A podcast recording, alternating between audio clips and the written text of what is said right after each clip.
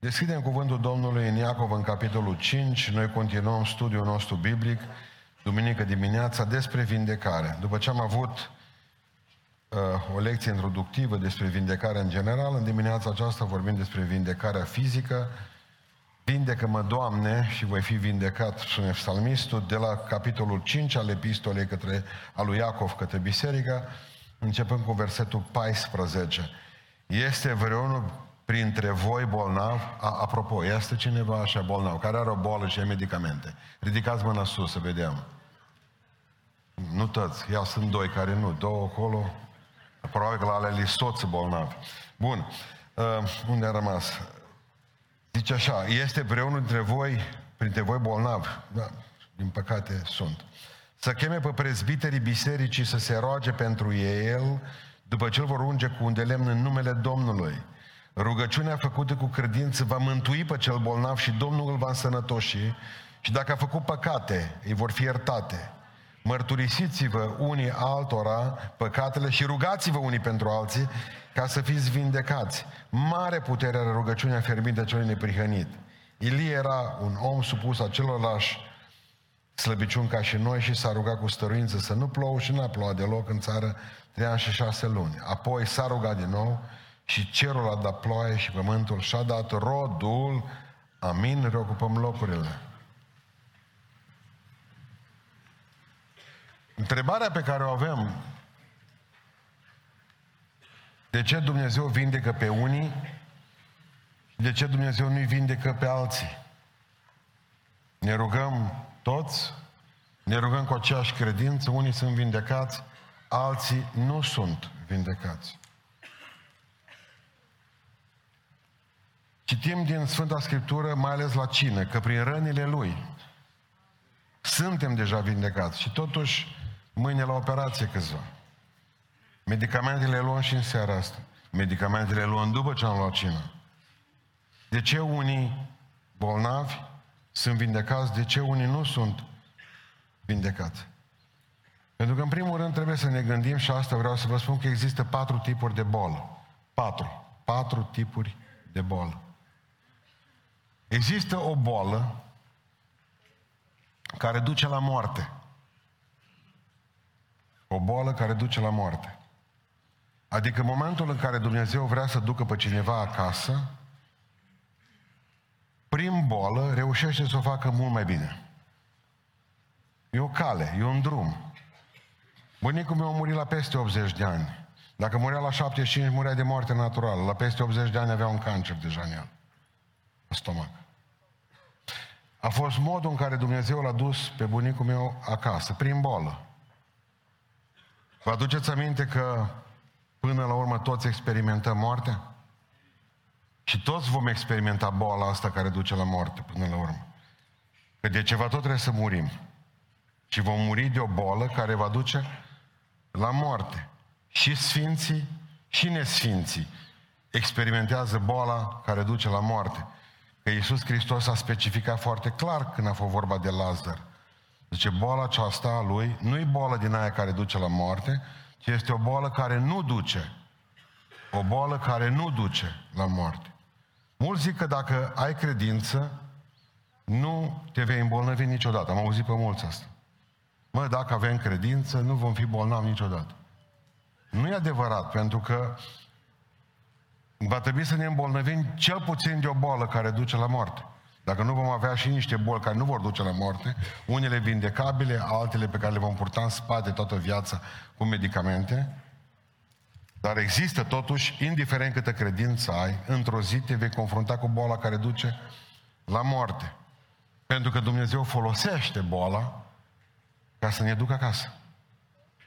Auzim mereu în Biblie și nu știu mai care a fost bolnav sau s-a îmbolnăvit și după aceea a fost adăugat la poporul Domnului sau a murit. Asta a fost calea lui Dumnezeu pentru el. Deci există o boală care duce la moarte. Poate să fie de o boală a unui om tânăr și să plece acasă tânăr, sau poate să fie a unui om bătrân. Boala care duce la moarte. 2. Există boala ca disciplinare. Adică acolo este îngăduită de Dumnezeu pentru că Principiul biblic este foarte clar că ce seamănă omul, aceea va și secera. Eu nu vorbesc despre ciroza de la ficatul băutorului. Nu vorbesc despre plămânii macrame de la fumător. Nu vorbesc despre asta. Vorbesc despre boala îngăduită de Dumnezeu ca urmare a unei defecțiuni spirituale din viața ta. Vă mai aduceți aminte când spune Sfântul Apostol Pavel, că zice în biserica din Corint, voi știți, zicea el în 1 Corinteni 11, că mulți dintre voi, pentru că nu ați fost cum trebuie înaintea Dumnezeu și nu v-ați comportat cum trebuie față de cina aceasta de împărtășanie, mulți dintre voi, zice, v-ați îmbolnăvit. Vă mai aduceți aminte, zice, că Domnul a îngăduit peste voi boala ca să vă disciplineze. Ba chiar unii, zice, au și murit. Ăsta este cuvântul. Nu că i-a trecut somnul. Pentru că de aceea spune că dacă ne-am judecat singuri, și trebuie să ne judecăm singuri, n-am mai fi pedepsiți. Judecați, adică pedepsiți. Pentru că spune mai departe că mai bine să fim pedepsiți printr-o bolă acum, decât să nu fim găsiți într-o zi osândiți, o dată cu lumea, fără să fie avut vreodată vreo bolă în viața aceasta. Adică să te duci sănătos în iad. Dacă Dumnezeu vrea să disciplineze pe cineva, pentru că nu s-a comportat cum trebuie spiritual, dacă Dumnezeu îi dă o boală, pentru că boala presupune introspecție. Bă, ce-am făcut? Cu ce-am greșit? Adică îl face pe un om bolnav, Dumnezeu, după ce îl aduce să fie bolnav, să se autoanalizeze. Și atunci, interesul Dumnezeu este ca să o facă cu noi sănătoși. Și zice, cercetați-vă, autoanalizați-vă acum la cină. Că dacă nu vă dau o bolă și aveți vreme după aceea în timpul bolii, tot să vă gândiți de ce. Deci există boala care duce la moarte, există o boală care e disciplina lui Dumnezeu pentru copiii Lui. Mai bine să te bată acum puțin, să te zmerească, să te umilească, să te facă dependent de El, decât sănătos, într-o zi, să ajungi în iad. E diferență între pedeapsă și o sândă. Apoi mai există al treilea tip de boală. De ce și bolnav? Pentru slava lui Dumnezeu. Am văzut ce ciudat Dumnezeu, aveți voi pocăiță. Dar în Ioan, în capitolul 9, ucenicii au întrebat despre un orb, care era orb din naștere. De ce s-a născut așa ăsta orb din naștere? Cine a păcătuit? El ar fi putut păcătui în un cuter. În pântecele mamei lui putea păcătui zdravăn. Și atunci să vină direct orb. El sau părinții lui? Dacă s-a născut. Întrebarea este prostească complet. Cine a păcătuit? El de s-a născut din naștere orb. Dar când?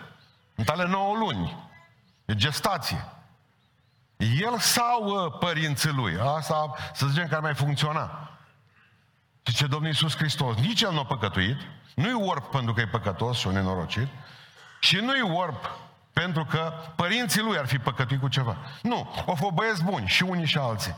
Am îngăduit această boală pentru el și peste el, ca să-l vindec, pentru ca voi să credeți că eu sunt Dumnezeu. Că altfel voi nu credeți că eu sunt Dumnezeu dacă nu vindec un orb, dacă nu scol un mort din mormânt. Și așa nu o să credeți, zice Domnul Iisus Hristos. Dar măcar vreau ca cineva din asta să zică slăvit să fie Domnul, că sunt oameni cărora li se întărește credința. Așa. Și de așa de multe ori se proslăvește Dumnezeu. Îmi vei spune că e o cale ciudată a Lui de a se proslăvi prin durerea și suferința mea.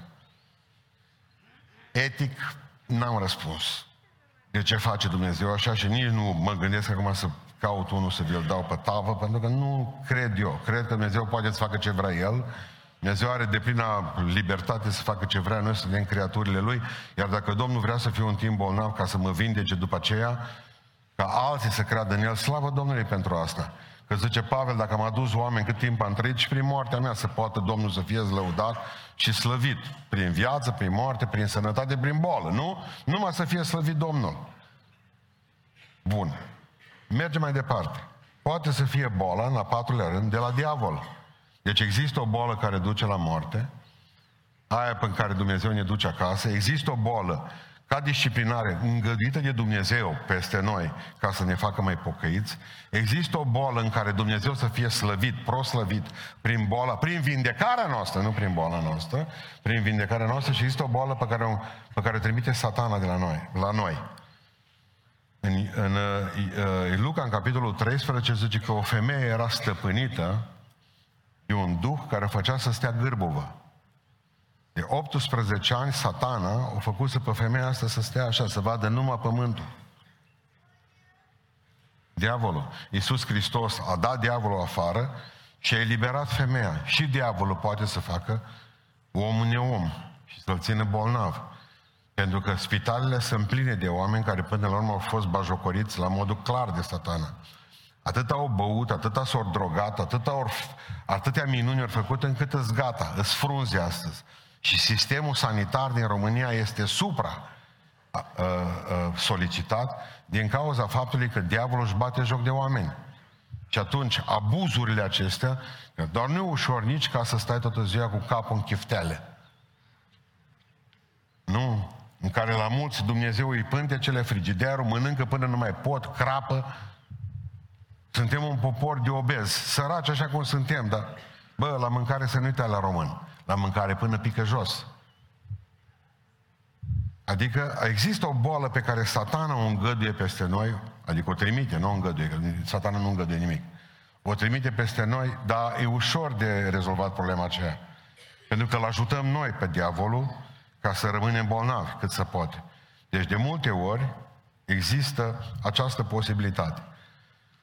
Atunci când vorbim despre vindecare, trebuie ca să ne gândim în al doilea rând, pentru că vreau să vedeți în ce grup sunteți. Atunci, vedem că avem 4 surse de boală, da? Avem 4 feluri de boli. Imediat vom răspunde la întrebarea de ce Dumnezeu îi vindecă pe unii și de ce Dumnezeu nu îi vindecă pe alții. Dar în primul rând să vedem din ce tabără suntem cu privire la perspectivele asupra vindecării. Și prima perspectivă pentru vindecare, pe care probabil că o vedeți la televizor, este perspectiva senzaționaliștilor. Ai puțin câțiva termeni, dar vreau ca să înțelegeți. Ce înseamnă, din punct de vedere al vindecării, să fii senzaționalist? Sunt oamenii aceia care folosesc vindecarea ca spectacol TV. Ca și un spectacol TV. Adică veniți la o mare reuniune de vindecare transmisă, veți vedea cum... În momentul în care se face lucrul acesta, de la bun început trebuie să știți că omul acela nu e omul lui Dumnezeu.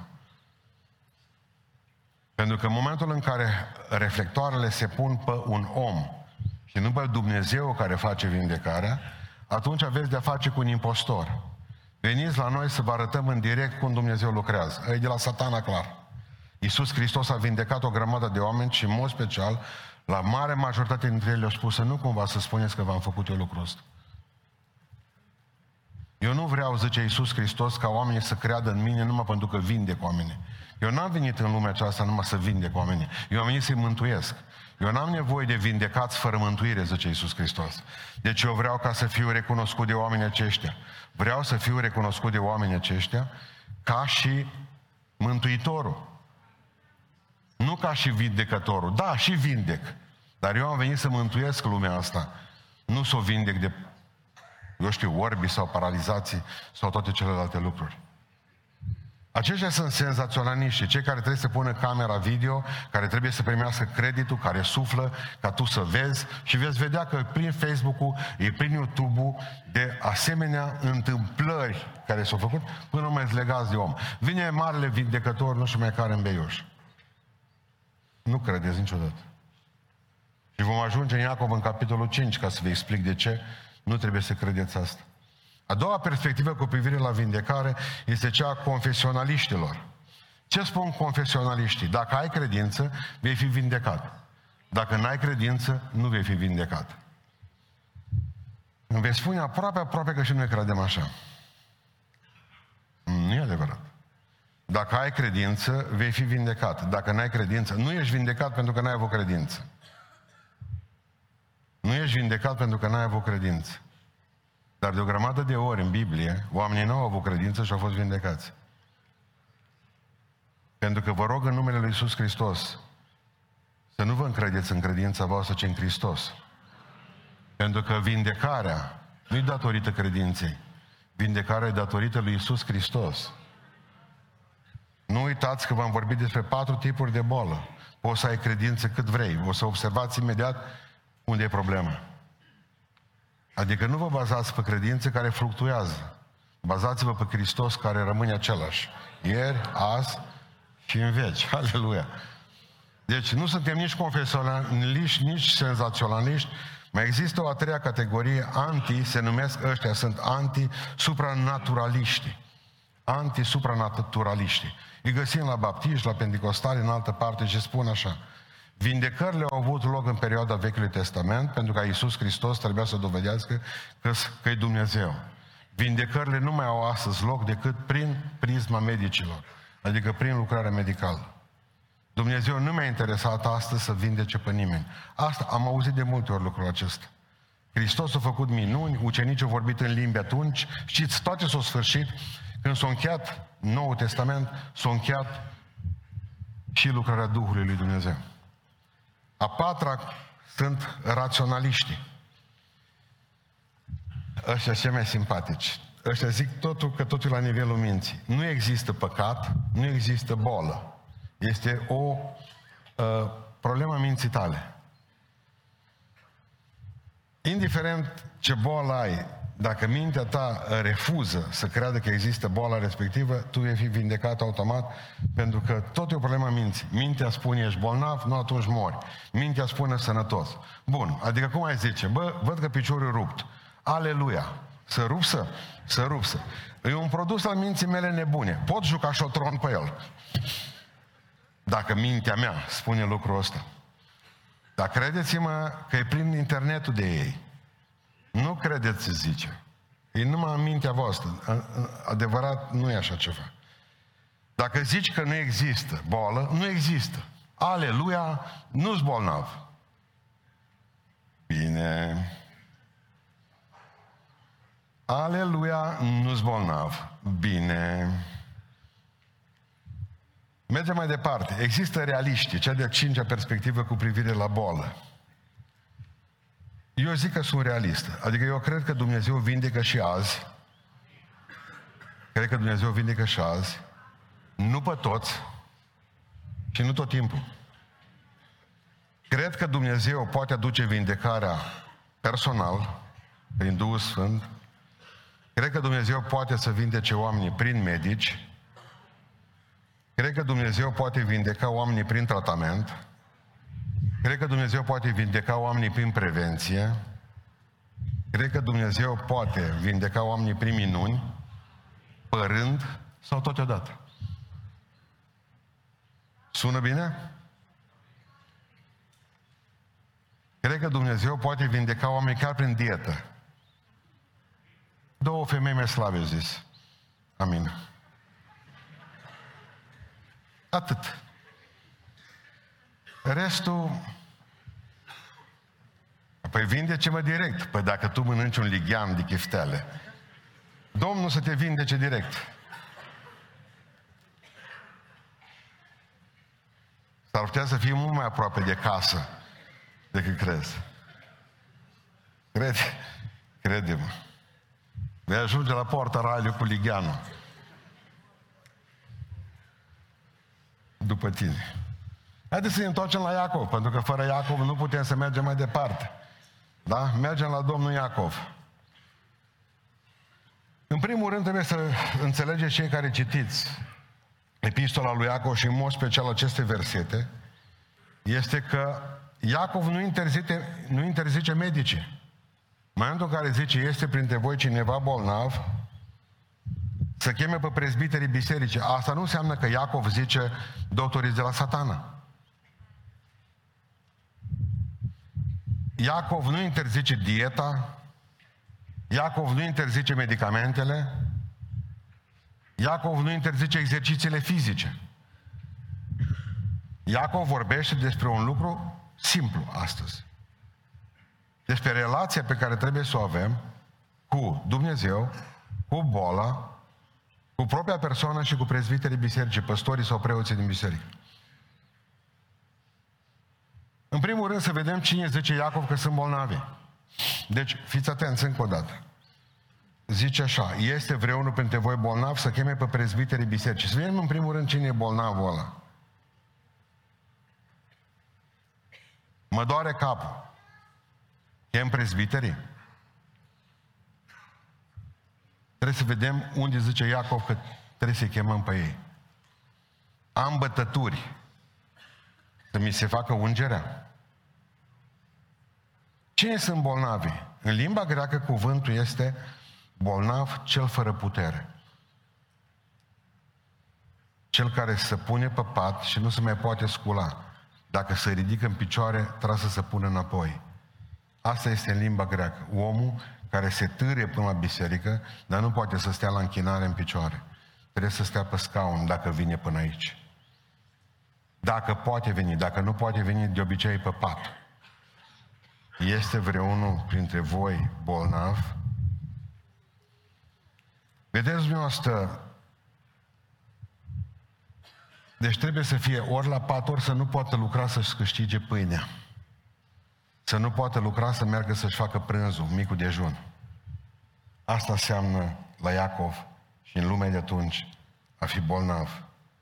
Deci nu bătături, nici măcar piciorul rupt, pe la pui în gips și apoi te rogi, Doamne, oasele să se sudeze bine, că doctorii mi-au pus gipsul.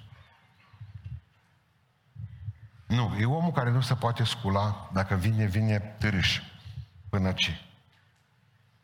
Vom vedea duminică viitoare, ce înseamnă vindecarea emoțională și vindecarea spirituală. Mă vorbim doar de trup, nu de gândim la altceva. Deci în primul rând vedem cine sunt bolnavi, în al doilea rând. Ce trebuie să facă bolnavi aceștia? Haideți să mergem mai departe. Este vreunul printre voi bolnav? Ce trebuie să facă bolnavul? Să cheme. Să cheme. Inițiativa e a bolnavului, nu a prezbiterilor, nu a păstorului, nu a preoților. Deci nu-l chem pe preot să facă maslu, nu vine. Nu-l chem pe pastor să-ți facă mirungerea, nu vine. Aceea nu vine și te plânge că am stat în pat și n-ați știut. Ai telefon, ai o vecină, anunț-o. Trimite un porumbel cu o scrisoare la picior. Vă rog în numele Lui Iisus Hristos să înțelegeți bine ce vă spun astăzi. Vrem să facem după Biblie. Pentru că vrem și să fie rezultate. Rest nu sunt. Deci în primul rând să cheme, nu? Da? Să cheme pe prezbiterii bisericii. Aici are o problemă. Pe prezbiterii bisericii lui. Prezbiterii bisericii lui. Dar am chemat pe prezbiter să vină și să se roage pentru mine și nu a venit. Ai dreptul să-ți faci bagajele să pleci din biserica aia. Nu mai ține cu salar.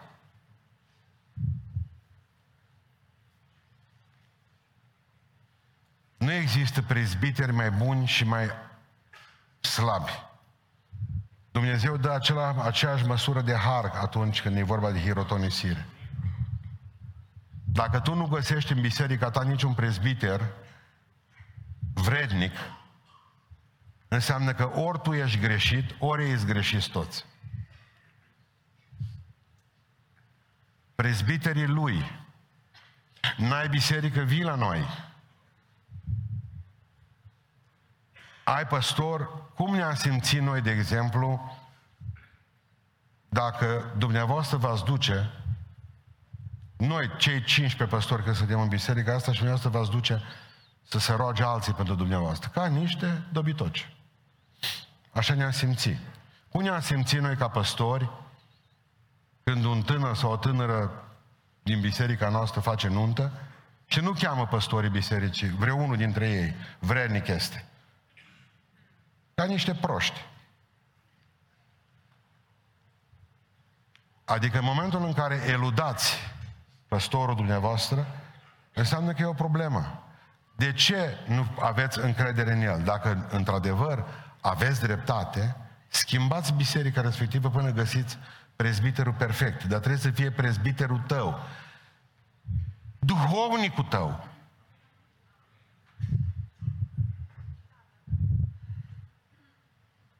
Asta zice Iacov în Biblie. Al treilea lucru. Ce trebuie să facă prezbiterii acum? Să se roage. Zice așa, să se roage, să te ungă cu un de lemn, să cheme numele Domnului peste viața ta. Și această ungere cu un de lemn este simbolul Duhului Sfânt. Dar ce se întâmplă dacă prezbiterii din biserica ta nu au ca practică ungerea cu un de lemn? Le spui și te muți, dacă nu o fac. Pentru că dacă prezbiterii din biserica ta nu fac ungerea cu un de lemn, s-ar putea ca prezbiterii din biserica ta să nu facă multe alte lucruri care sunt în Biblie. Atunci înseamnă că ai o mare problemă. Ești în biserica greșită.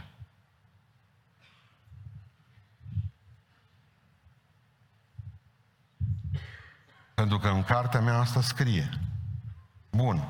Ce promite Dumnezeu dacă ai chemat, bolnavă la pat fiind, căzută la pământ, dacă ai chemat prezbiterii care s-au rugat pentru tine și te-au uns cu un de lemn?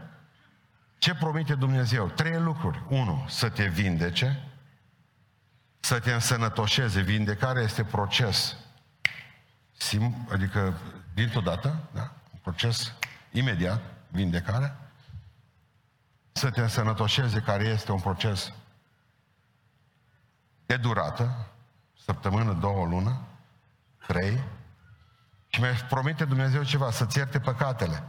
E, atunci înseamnă că dacă și-ți iartă păcatele, trebuie să mergem la care sunt condițiile cerute. În primul rând, prezbiterii spune aici că trebuie să cheme numele Domnului peste tine. Așa spune Biblia. Și vor unge cu un de lemn în numele Domnului. În numele Domnului. Asta înseamnă că trebuie să cheme, înseamnă că toată autoritatea și voința este a Domnului. Ziceți amin. Dacă e numele Lui pus, nu e numele bisericii, nu e numele prezbiter, înseamnă că e autoritatea numelui Lui pus atunci. Atunci, de ce nu se vindecă? Da? Punem întrebarea. Dacă ai chemat prezbiterii bisericii, a bisericii tale, dacă ai crezut, dacă prezbiterii... s-a făcut ungerea cu un lemn, de ce nu te vindeci? Și noi zicem dacă e voia ta, nu? Poate că boala e boală pentru disciplină și nu-i gata încă pedeapsa. Dumnezeu a zis, un an, mi-a trebuit să mai stai ca în pușcărie, 7 luni. Iar după 3 luni nu poți ieși afară. Dacă boala este ca urmare a disciplinii, nu te vindeci. Bun? Dacă boala este ca urmare a slavei lui Dumnezeu, și Dumnezeu vrea ca tu să fii vindecat în biserică și ești acasă, Dumnezeu poate să mai aștepte ca slava Lui să fie mai mare. Sau poate că nu te vindeci dacă îți fac un de lemn și îți fac ungerea cu un de lemn, indiferent cât un de lemn pun pe capul tău, poate că boala este aceea care te duce la...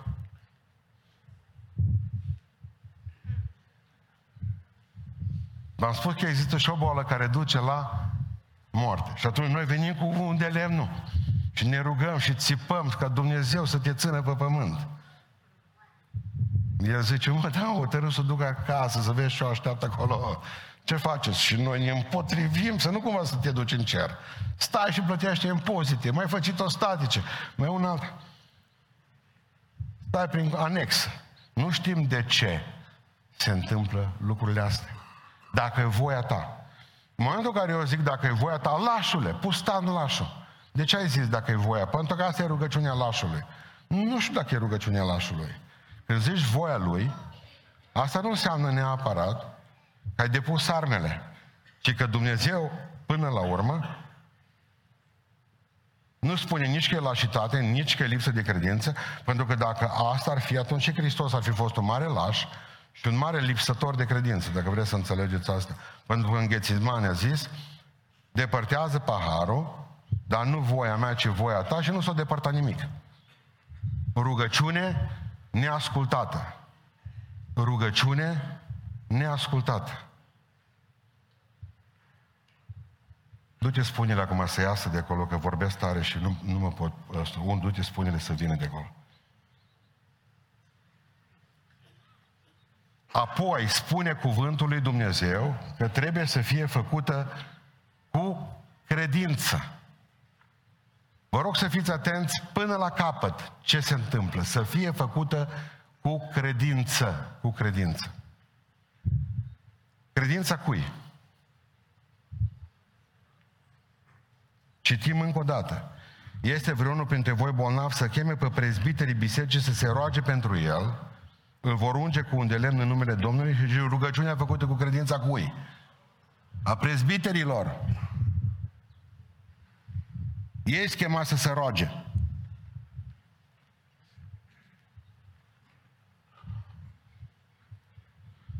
Deci înseamnă că până la urmă Dumnezeu, de-aia nu m-a vindecat Domnul, că n-am avut credință.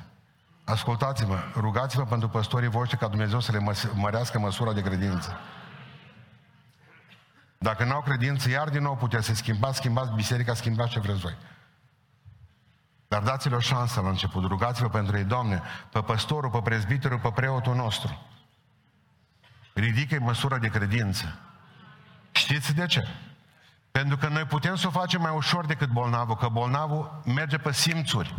Și simțurile vor anihila credința.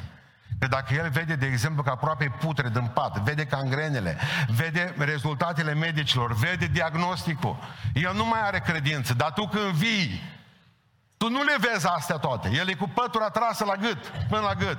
Tu poți avea credința. Vorbesc colegilor mei acum, nu m-am uitat și la femei. Deci aici...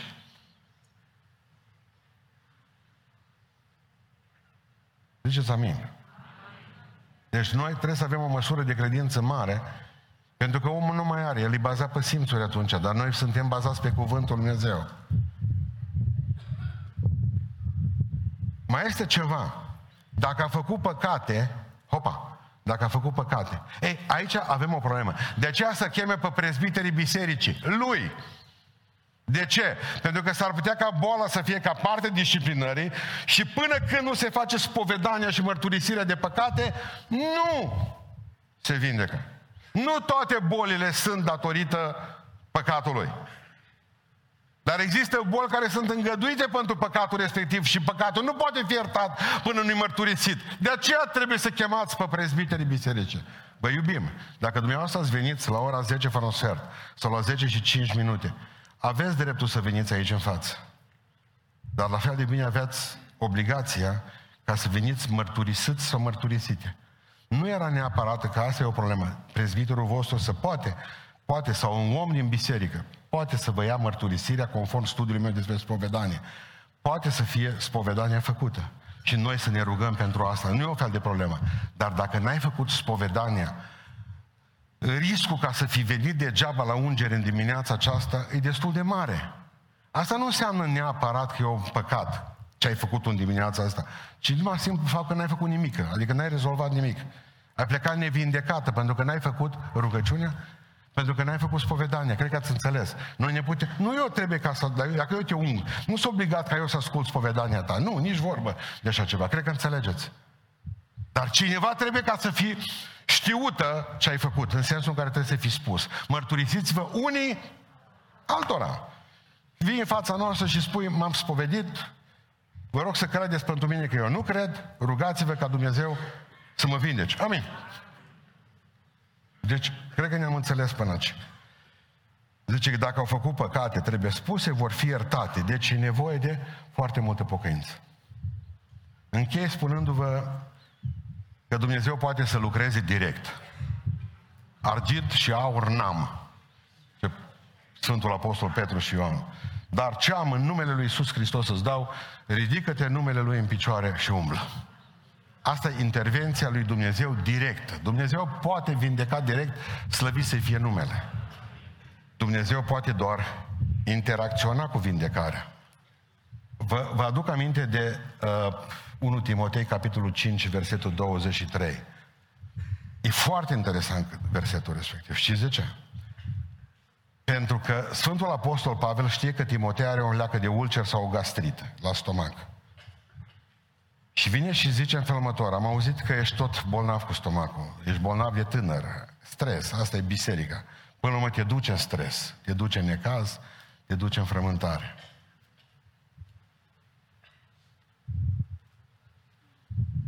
Observați că nu cheamă numele Domnului peste el, observați că nu rostește cuvânt de vindecare. El, Pavel, nu zice lucrul acesta. Nu proclamă, că asta e cuvântul la modă astăzi, să proclami vindecare peste cineva. Nu putea proclama Pavel vindecare peste Timotei, nu. Și bă, Timotei, pentru desele tale îmbolnăviri de stomac, nu proclam nimic, că numai să bei câte un pahar de vin. V-am văzut cum vă sclipesc ochii. Și voi liniștiți, ca să nu aveți niciun fel de problemă în privința asta, puteți cere boala lui Timotei pentru tratamentul lui Timotei. Amin? Amin? Zice, Doamne, ca să pot fi liber, să am tratamentul lui Timotei. Paharul de vin, dăm boala lui înainte. Dar așa sună, nu? E biblic. Eu ce zic e biblic. Și logic. Cine dă o dezlegare? Terminarea Sandu. Slavă lui Iisus.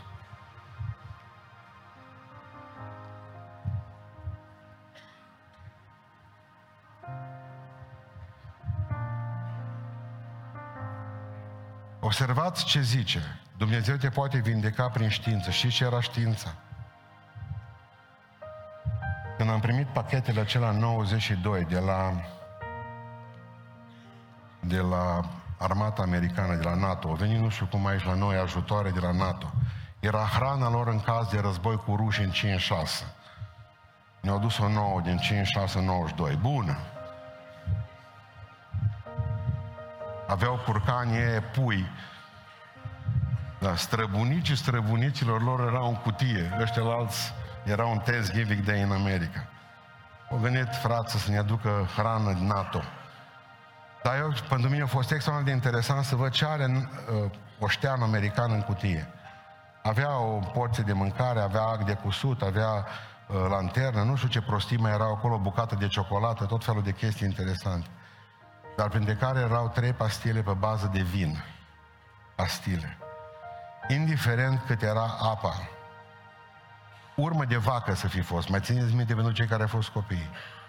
Baltă în care stăteau broscuțele ale micuțe. Luai pastila respectivă și o aruncai în apă. Și o decontamina rapid. Pentru că vinul în Vechiul Testament se folosea pentru decontaminarea apei. Totdeauna la un pahar de apă băgau un deget de vin. Germenii din vin decontaminau apa. Toată apa din vechime era stricată.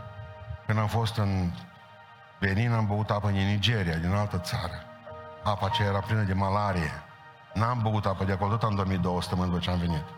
O primul somn adevărat din viața mea. Am zis că merg acolo când iară am insomnii. Un țânțar te face să dormi o grămadă. Bine, ce am vrut să vă mai spun? Să vă spun că Pavel nu proclamă nimic. Pavel zice, ia un tratament, luați-o ca un tratament. Dumnezeu e implicat și în medicamentul ăla.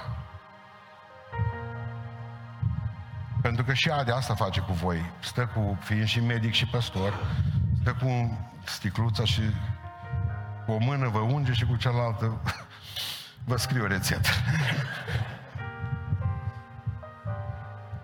Perfect biblic. Perfect biblic. Dar poate să fie nu numai intervenția directă a lui Dumnezeu, interacțiunea lui Dumnezeu, poate să fie și îngăduința lui Dumnezeu. Și asta e o leacă de problemă cu diabeticii, cu o câțiva care avem hipertensiune. Mai țineți minte în Corinteni, în capitolul 12 din 2 Corinteni, când zice Pavel, de 3 ori m-a rugat, am o boală și eu, un țepuș, un sol la satane, mă face dependent de medicamente. Țineți minte că era cu Luca în pușcărie, cu el.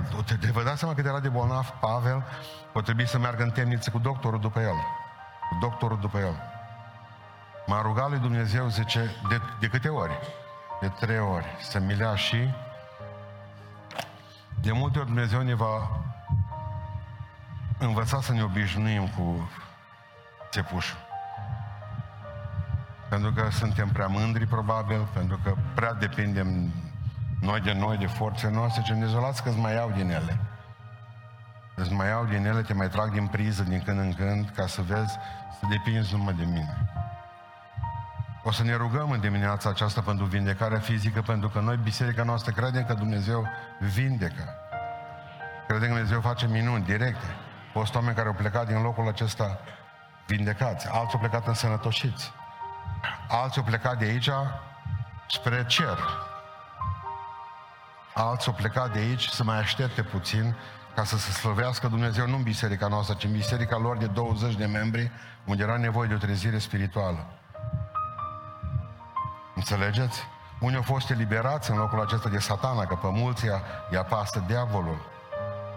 Au fost eliberați de satana.